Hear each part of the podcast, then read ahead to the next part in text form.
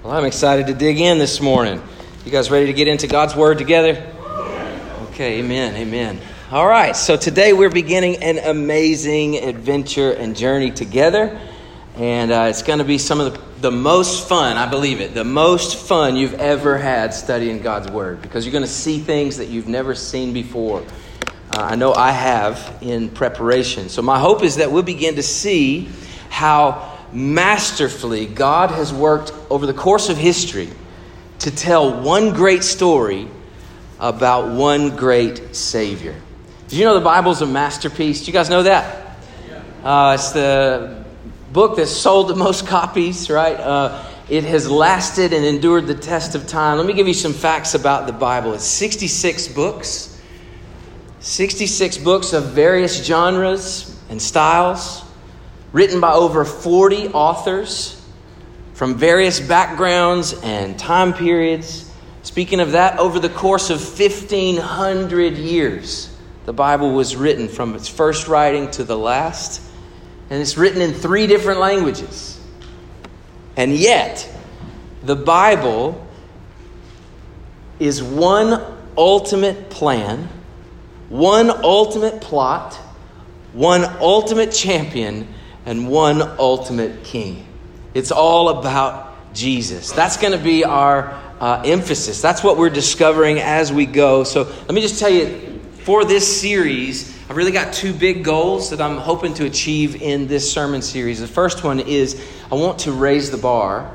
I want to raise the bar of biblical literacy. I want us to know our Bibles. Like, I want you to know the stories and the simple truths from every story, but then primarily, mainly, what I want you to know is that every story is pointing us to Christ, that there's one main meta narrative, if you will, a broader, bigger story.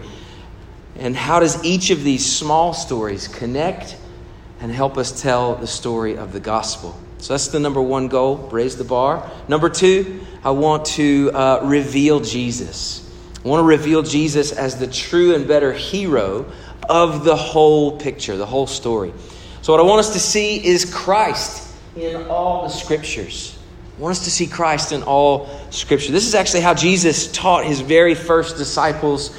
Uh, how, he taught them how to read their Bibles, and that's the text we're going to look at today.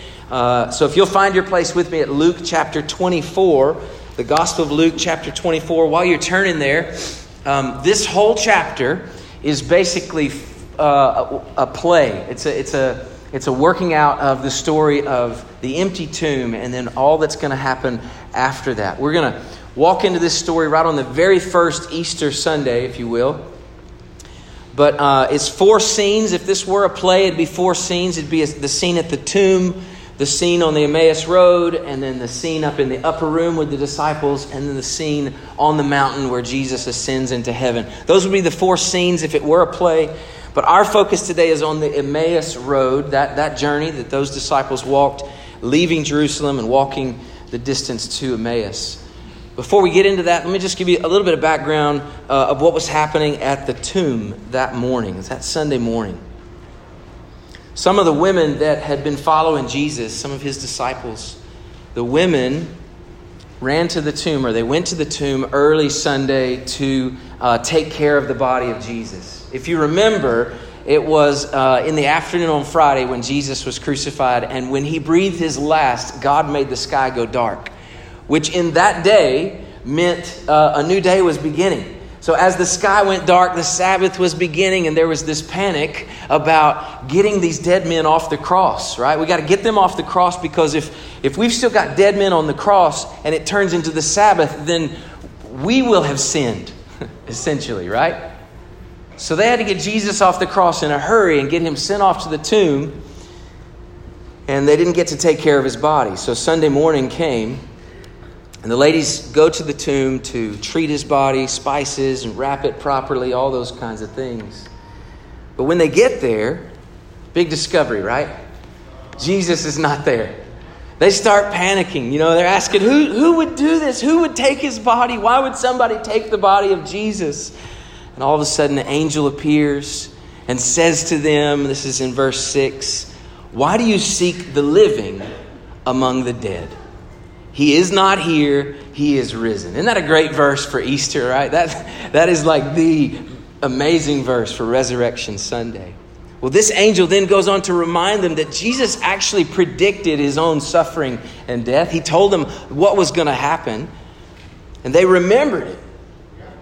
And they ran back to the other disciples in the upper room. They get back up there and they're like, Jesus' body's not there. He's, he's, he's not there. There was an angel. He told us all the things. And the other disciples are listening and they, how they respond? They, they immediately start worshiping. Oh, he's risen. Nope. They don't believe the women. they doubt them. You know, maybe they're like, these women, so emotional, right? Such uh, exaggerators. They didn't believe the ladies, right? So Peter and John take off, they run to the tomb, and sure enough, the ladies were right. It was just as they said. He was not there. All that was left were the grave clothes. And the Bible records in chapter 24, verse 12, that uh, they went away marveling. I don't think they still understood exactly what was going on. When it says marveling, you know, that's, they're just dumbfounded. They don't know what's happening. So let's pick it up there. Would you stand with me as we read verse 13 through verse 35?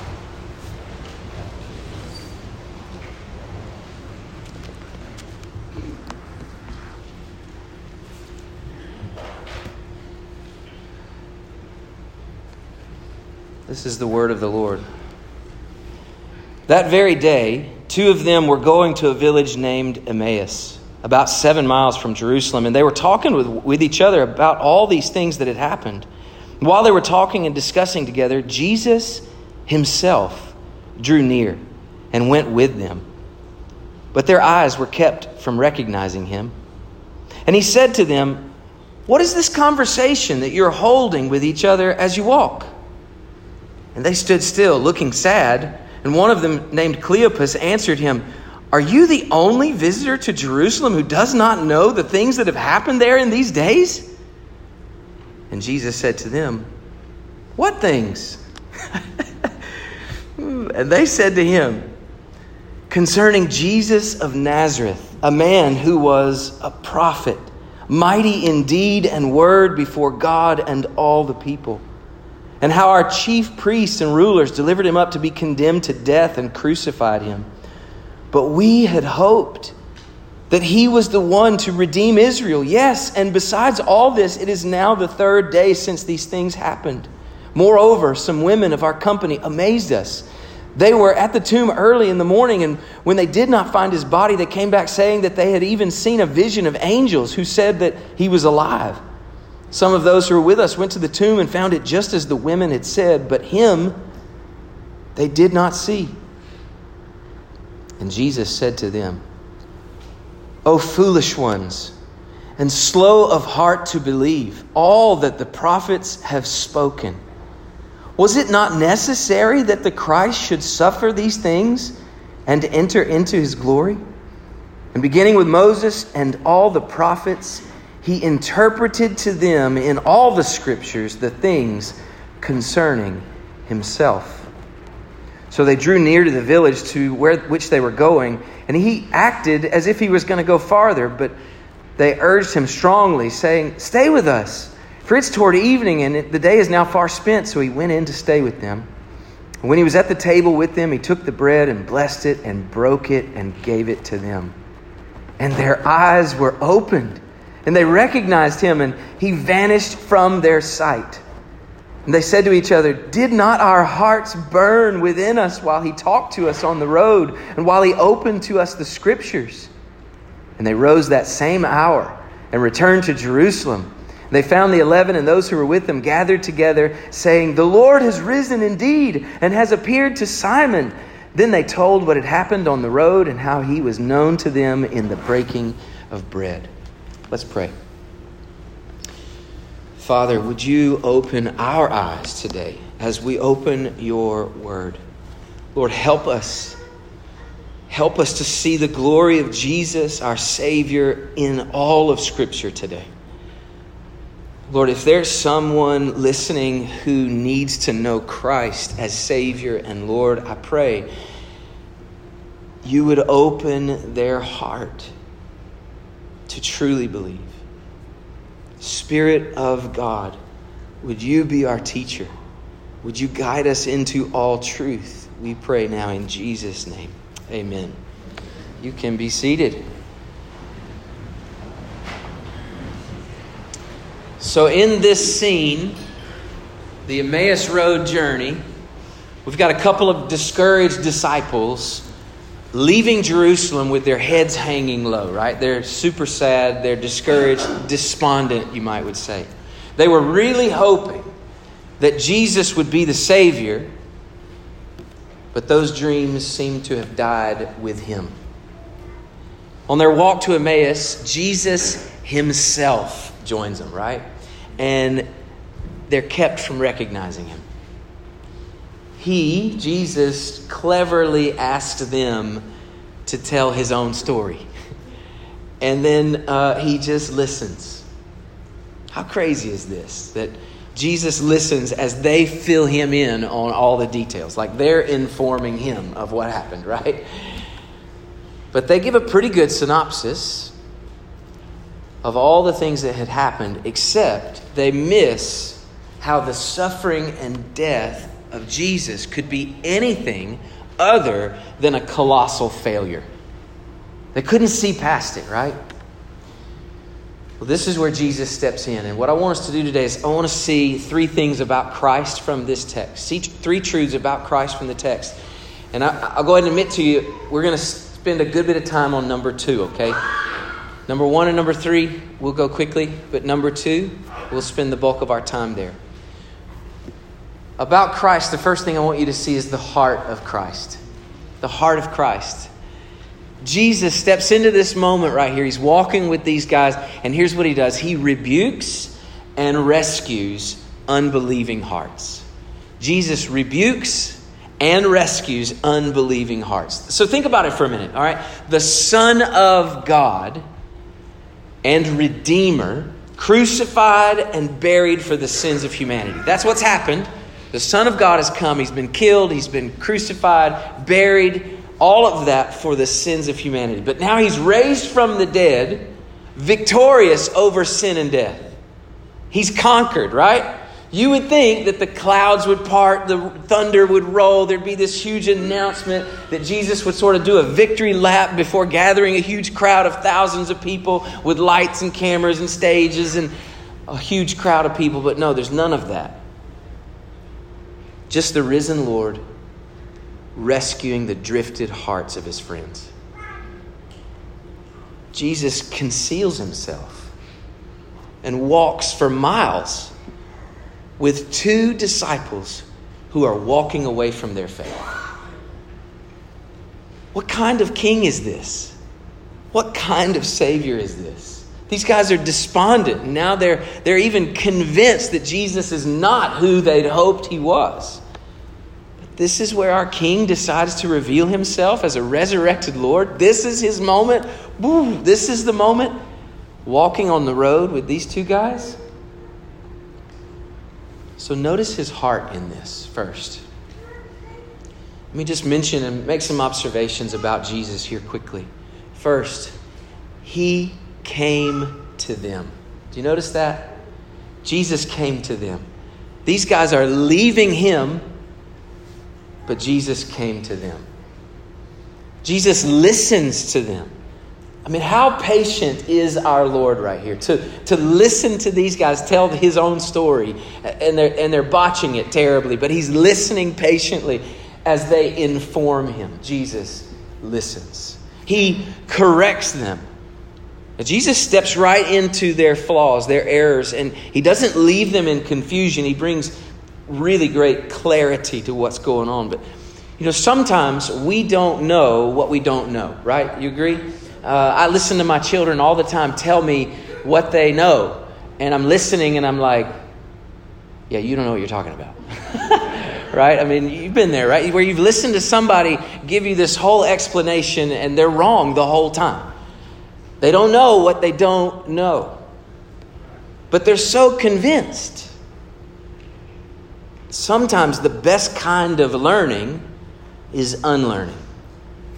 And Jesus steps into this moment and rebukes these guys and corrects them. What else did he do? Well, he taught them. He took the time to, uh, to, to walk them through the scriptures, explaining the truth. Not only did he say, You're wrong, but he says, This is right. Let me show you the truth. Let me open your eyes to the scriptures, what's really true. And in all of this, he loves them. All of this, we have to see it as love. Jesus loves these disciples. He even playfully acts like he's going to keep walking when they get to Emmaus. And it's not just to play games with them, it's because he wants to draw out of their own hearts a real desire for him to stay. Think about that for a minute. Jesus kind of pretended like he was going to keep going, and all he wanted to do was pull out of them for them to be like, please stay, please stay. Well, in doing that, that's, that's him loving them well. And what does he do? He does stay. He stays with them. Jesus lingers. Think about that for a minute. Like, he had plenty of places to go, plenty of people to see. But he stayed for a while with two disciples who were doubting him. What kind of king is this? And lastly, he opens their eyes. The whole time, these, these disciples are captivated by this man, but they don't fully know him. Now, go back with me, if you will, to verse 27. I want you to look at this verse. This is probably the key verse in this passage. Verse 27 says, Beginning with Moses and all the prophets, Jesus interpreted to them all in all the scriptures the things concerning himself. This was the turning point for them. They even said that. Did not our hearts burn within us while he opened the scriptures to us? So, as I'm looking at this, I'm thinking about the heart of Christ. What kind of Savior, what kind of King is this that comes to two doubting, despondent disciples as they're walking away from the faith? And he comes and walks with them for miles, for hours, eats with them, breaks bread with them. He spends all this time with two people. This is the resurrected King. He's not interested in crowds, he's interested in hearts. I'm amazed at the kindness of Jesus. He rescues them with such patience and grace. Church, listen, it is how he rescues every sinner. Romans teaches that it's the kindness of God that draws us to repentance. Well, this is the heart of Christ. Secondly, and this is where we'll spend most of our time today, I want us to focus on the teaching of Christ. The teaching of Christ. Jesus reveals himself as the focus of all Scripture. He reveals himself as the focus of all Scripture. So Jesus starts out uh, his comments with these guys, Oh, foolish ones and slow of heart to believe all that the prophets have spoken to believe all. So apparently they believed some of it, but they didn't believe all of it. Maybe they had selective faith. A lot of husbands today suffer from selective hearing, right? Uh, we, we hear things like, dinner's ready, and then we totally miss things like, hey, take the garbage out. Totally miss that, right? That's selective hearing. Well, these guys had selective faith, maybe. They, they believed the Messiah would be a conquering and eternal king, but they totally missed the part about his suffering and his death. So Jesus begins with Moses. What does he mean when he says that? Beginning with Moses. Well, Moses wrote some books of the Bible. Do you know what books Moses wrote? Genesis. What else? Keep going. Leviticus, Numbers, Deuteronomy. Those first five books of the Bible are called the Pentateuch. Pentateuch. This is the Torah, the law. It's the, the books of law. It's the first five foundational books of Jewish culture, Jewish heritage, and belief in the Jewish God Yahweh.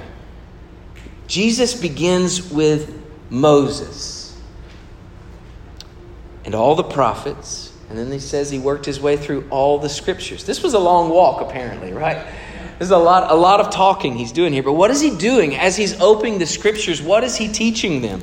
The Bible says he's teaching them all the things concerning himself. What does that mean? I mean, I thought most of us think this way. Uh, the Old Testament was about God and creation and the law. And the New Testament is about Jesus and grace, right? Sort of. But what Jesus is saying here, and he's pressing on us, is that all of Scripture, even the Old Testament, is about him. Now, listen, this is where, um, if you imagine we're digging for treasure, we're digging, we're digging, we just, right there with that statement, all scripture is about Him. We just, dunk, dunk, dunk, dunk. What is that? What is that? This is the treasure chest that every week, week after week, we're going to pull it up and open it up and dig into the treasure that's there. Because what we're going to discover along the way is that all of the Bible is pointing us to Jesus. All of it. This is the treasure that we'll dig into. Can you imagine listening to Jesus teach? Like, we all have our favorite teachers to listen to, I guess, but could you imagine listening to the living Word of God open and explain the written Word of God? Like, what a sermon, right? What in the world would Jesus say? How would he teach them? Well, it says he began with Moses, so maybe he started in Genesis. Let me ask you, Christian, where would you go in the book of Genesis to talk about Jesus? Can you talk about Jesus from Genesis? What about Exodus? How about Leviticus? If I caught you in the hallway and said, hey, tell me about Jesus from Leviticus, what would you say? Numbers? Deuteronomy? Jesus walked his way through all of these scriptures, and all along the way, he's teaching them to interpret the scripture through the lens of redemption. That all the Bible is pointing to a redeemer. All of it is all about him. I love um, Dr. Steven Lawson. He says the Bible is a great hymn book from cover to cover. It's all about him. It's cheesy, but I liked it, right? You'll remember it. You'll remember that. It's, it'll stick, I promise. In the beginning, listen, maybe Jesus started this way. Guys, in the beginning, God created. God Elohim, right? That's the Hebrew word. It's the plural form of God. What is, what is it talking about there? God the Father, God the Son, God the Holy Spirit, the triune God created. The New Testament writers are going to explain this in John 1 and Colossians 1. In John chapter 1, it says, In the beginning was the Word. The Word was with God, the Word was God. And then it says, He was in the beginning with God. All things were made through Him and without him was not anything made that was made.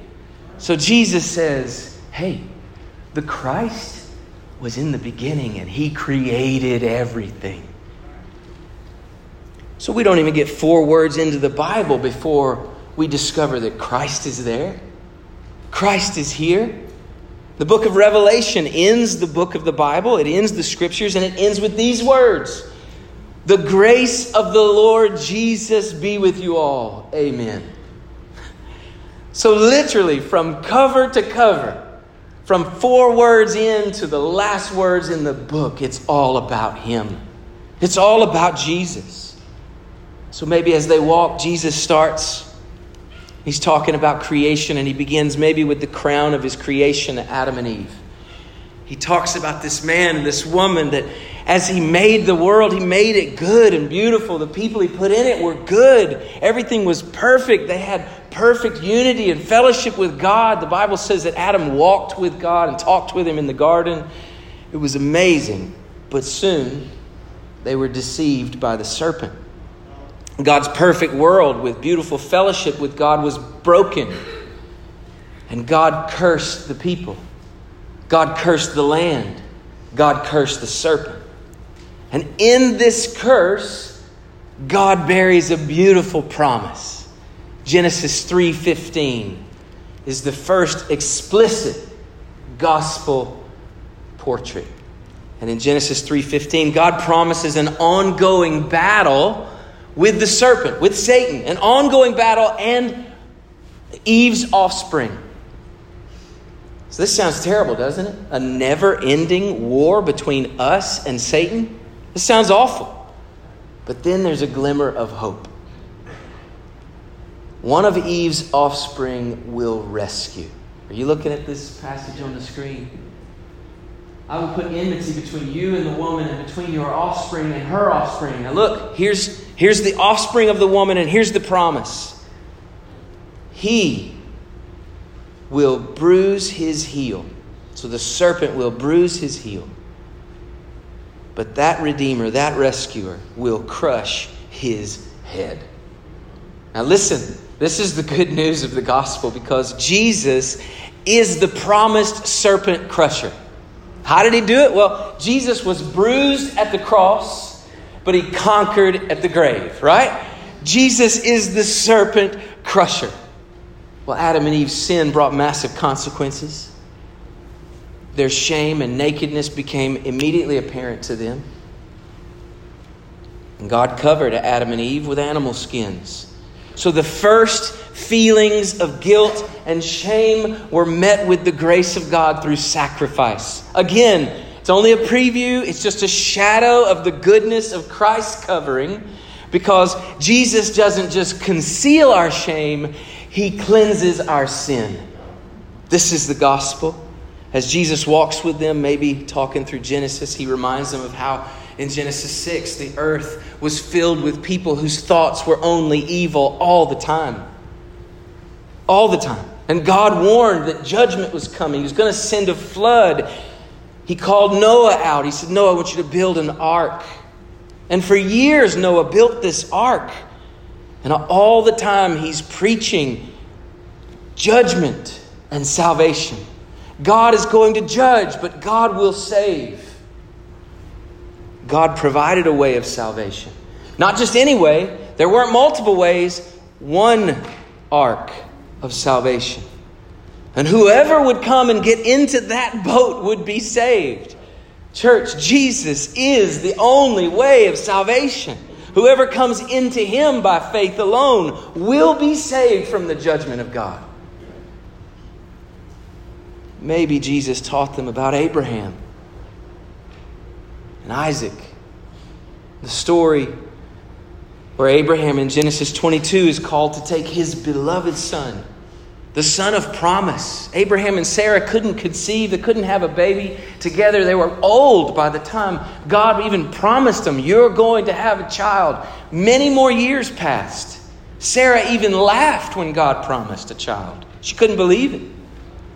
Years passed, and then God finally opens her womb, blesses her with a baby. That baby's name is Isaac, and Isaac is the promised son. And then, surprise, God says, Abraham, take your son, whom you love, up on the mountain and offer him to me as a sacrifice. I want you to kill your son. The one thing they've prayed for and waited for, this promised child, Isaac is now to be sacrificed? And we read the story in Genesis 22. We see that Isaac even carries the wood up the mountain, the wood that he's going to lay his body on. He carries it up the mountain. And just in the nick of time, as Abraham has the knife raised above his son, an angel of the Lord speaks, stops him. And God provides a ram in the thorns. Church, Jesus is the true and better Isaac. He's the true and better beloved Son of the Holy Father who carried his cross up Golgotha's hill and who was the ultimate substitution. He was the Lamb with the thorns who saves sinners from their sin. It is all about Jesus. Amen? Now, look, we're not even through the book of Genesis. And what Jesus does on this journey to Emmaus is he's opening the scriptures to tell them, to show them all the Bible is pointing to a great Redeemer. All of it. The books of Moses, the prophets, the law, the Psalms, all of it, all scripture is about me, is what Jesus is teaching. Well, here in Luke 24, Jesus is teaching his followers how to interpret the scriptures. So, from beginning to end, the Bible is one great story revealing one great Savior, Jesus Christ. Now, this wasn't the first time that Jesus had explained it, it's just the first time they've heard it from a dead man alive again. Another place that came to my mind where Jesus made this super clear was in John chapter 5. In John chapter 5, Jesus is rebuking the Pharisees. And he says to them in verse 39 You search the scriptures because you think that in them you have eternal life. Here's what he was saying to the Pharisees You look to the Bible and you try to do everything it tells you to do, and you think you can obey your way to God? He says this It is they, the scriptures, it is they that bear witness about me. Look at what Jesus is saying here. He's trying to say, don't look at the scripture for hope. Look to me for hope. The scripture's telling you about me. It's, pre- it's predicting and telling you a redeemer is coming. Guess what? I'm here. Look at what he goes on to say in verse 46 of John chapter 5. He goes on to say, For if you believed Moses, you would believe me, for he wrote of me. Wait a minute. I don't know what Moses wrote about Jesus. I didn't see Jesus in the narrative. Jesus was teaching them how to read their Bible, how to read the scriptures. Read it through the lens of redemption. What is God doing to redeem his people? So the scripture bears witness about Jesus. Moses wrote of him. Whoa, like Jesus is explaining what we are affirming today that all scripture is one great story about one great Savior. Maybe you could say it this way um, frame up the scripture, all the scripture in these brackets. The Old Testament, the Old Testament is about anticipation. It's anticipating a coming Messiah. Uh, it's anticipating the Redeemer's arrival. So maybe the Old Testament, as you read through, it's shouting, He's coming! He's coming! He's coming! And as you read through Abraham and Isaac's story, the, the ram caught in the thicket, they sacrificed the ram, that story is shouting, There is a Savior coming. The Old Testament, He's coming. The Gospels, are about manifestation. When we read the Gospels, Matthew, Mark, Luke, and John, the Bible is shouting this He's here! He's here. Remember the beginning of Matthew's Gospel and Luke's Gospel, the, uh, when Jesus is born, the angelic choir, Hosanna, glory to God in the highest, peace on earth, goodwill toward men. He's here. This is the moment we've been waiting for. Christ has come. The book of Acts, we studied last year, is about proclamation. The church is proclaiming Him. We're proclaiming Jesus. The epistles, the letters that are written in the New Testament is explanation. It's explaining. The apostles are explaining Him. And Revelation is consummation. The book of Revelation ends uh, a few verses before what we read earlier. It ends with these words Come, Lord Jesus come quickly. And that's the message of Revelation. It is, He's coming again. He's coming again. So when we read that, we see it's all about Jesus. Go back with me, if you will, to Luke 24. Jesus sits down to the table with these guys, breaks bread, and then he vanishes. Like, I mean, would you just. I don't even know how I'd react in that moment. Like, I don't know what I'd do. I'd just be frozen. I'm watching this guy break bread and pray. All of a sudden, I, my, something, my eyes are open. I see who he is. The dots are connecting in my mind, and then he's gone. I mean, I'm freaking out. I'm just being honest. And they did too, like these guys, but they freak out in a worshipful way because they know he is the Messiah, he is the Christ. And immediately they take off and head back to the upper room. When they get to the upper room with the disciples, they're already celebrating. They're already celebrating because Simon Peter has had an experience with Jesus and he's come back and everybody's excited. Jesus has risen from the dead. But Jesus comes into that room also, right? He walks into that upper room and he starts teaching them also. Look at Luke 24, verses 44 and 45. Look at what Jesus says here. These are my words that I spoke to you while I was still with you. That everything, what's the next words? About me. Everything about me in the law of Moses and the prophets and the Psalms must be fulfilled. Then he opened their minds to understand the scriptures. Church, would you pray with me over this series? Would you pray for yourself, for us as a church, that Jesus, that the Holy Spirit would open our minds to understand the scriptures? Would we pray? Sure could we pray together that He would open our minds to understand the Scriptures? These disciples, they're soaking in every ounce of Jesus' teaching. Like, they're getting it. And He gave them great insight into the Scripture. Just a few weeks from this moment is Pentecost. Acts chapter 2, right? The Holy Spirit comes on them in power they begin to speak in languages they don't know. They're preaching a powerful gospel. What gospel do they preach? What book of the Bible do they preach from when they preach the gospel? Peter, in Acts chapter 2, preaches from, guess where? Joel chapter 2. Joel. Like, who's going to. If I caught you in the hallway and said, Tell me about Jesus from Joel, what would you say? But the very first evangelistic sermon from the Christian church, from Peter, is from the book of Joel. And he says this quote from Joel Everyone who calls upon the name of the Lord shall be saved. What name? The name of Jesus.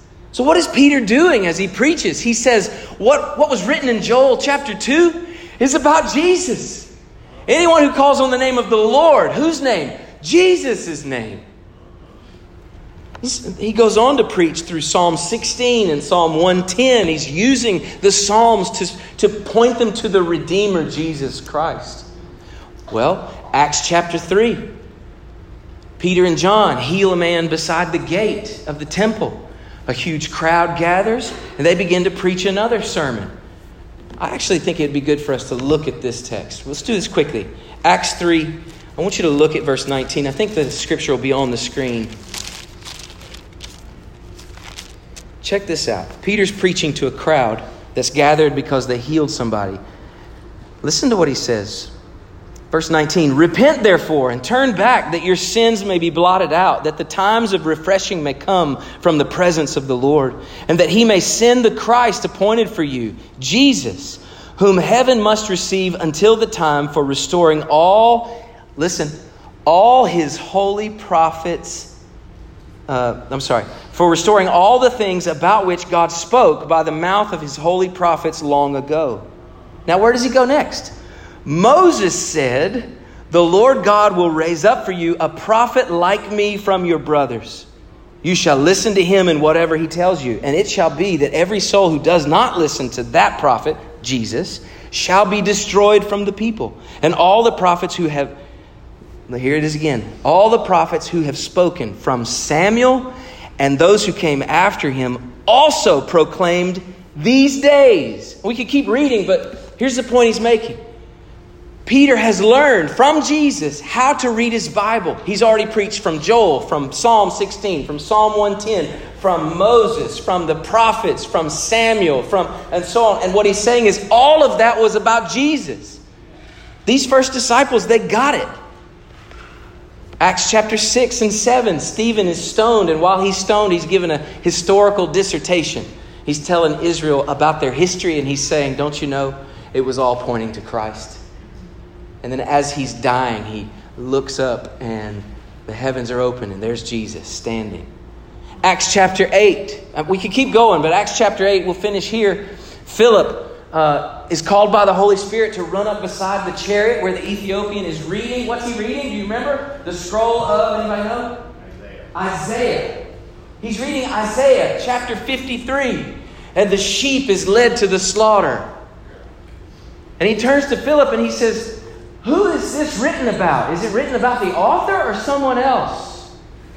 What does Philip say in verse 35? Acts chapter 8, verse 35. Philip opened his mouth and beginning with this scripture, he told him the good news about Jesus. Listen, Isaiah 53, the sheep is led to the slaughter. Philip says, That's Jesus. He gave his life as the Lamb of God for you. And you say, well, that's Isaiah 53. That's, an, that's low hanging fruit. Obviously, that's about Jesus. I'm telling you, if that guy had been reading Leviticus 9, Philip would have said, that's about Jesus. Because all of it's about Jesus. This is the point. We can keep going. We can read the rest of the New Testament and just pull out references from the Old Testament. And what you're going to discover is it's all about who? That's right, it's all about Jesus. Your Bible. Listen, this is huge. I, I know it's comfortable. I know you're comfortable, but I need you to sit up because this is massive. Your Bible, the inspired Word of God, is not mainly about you.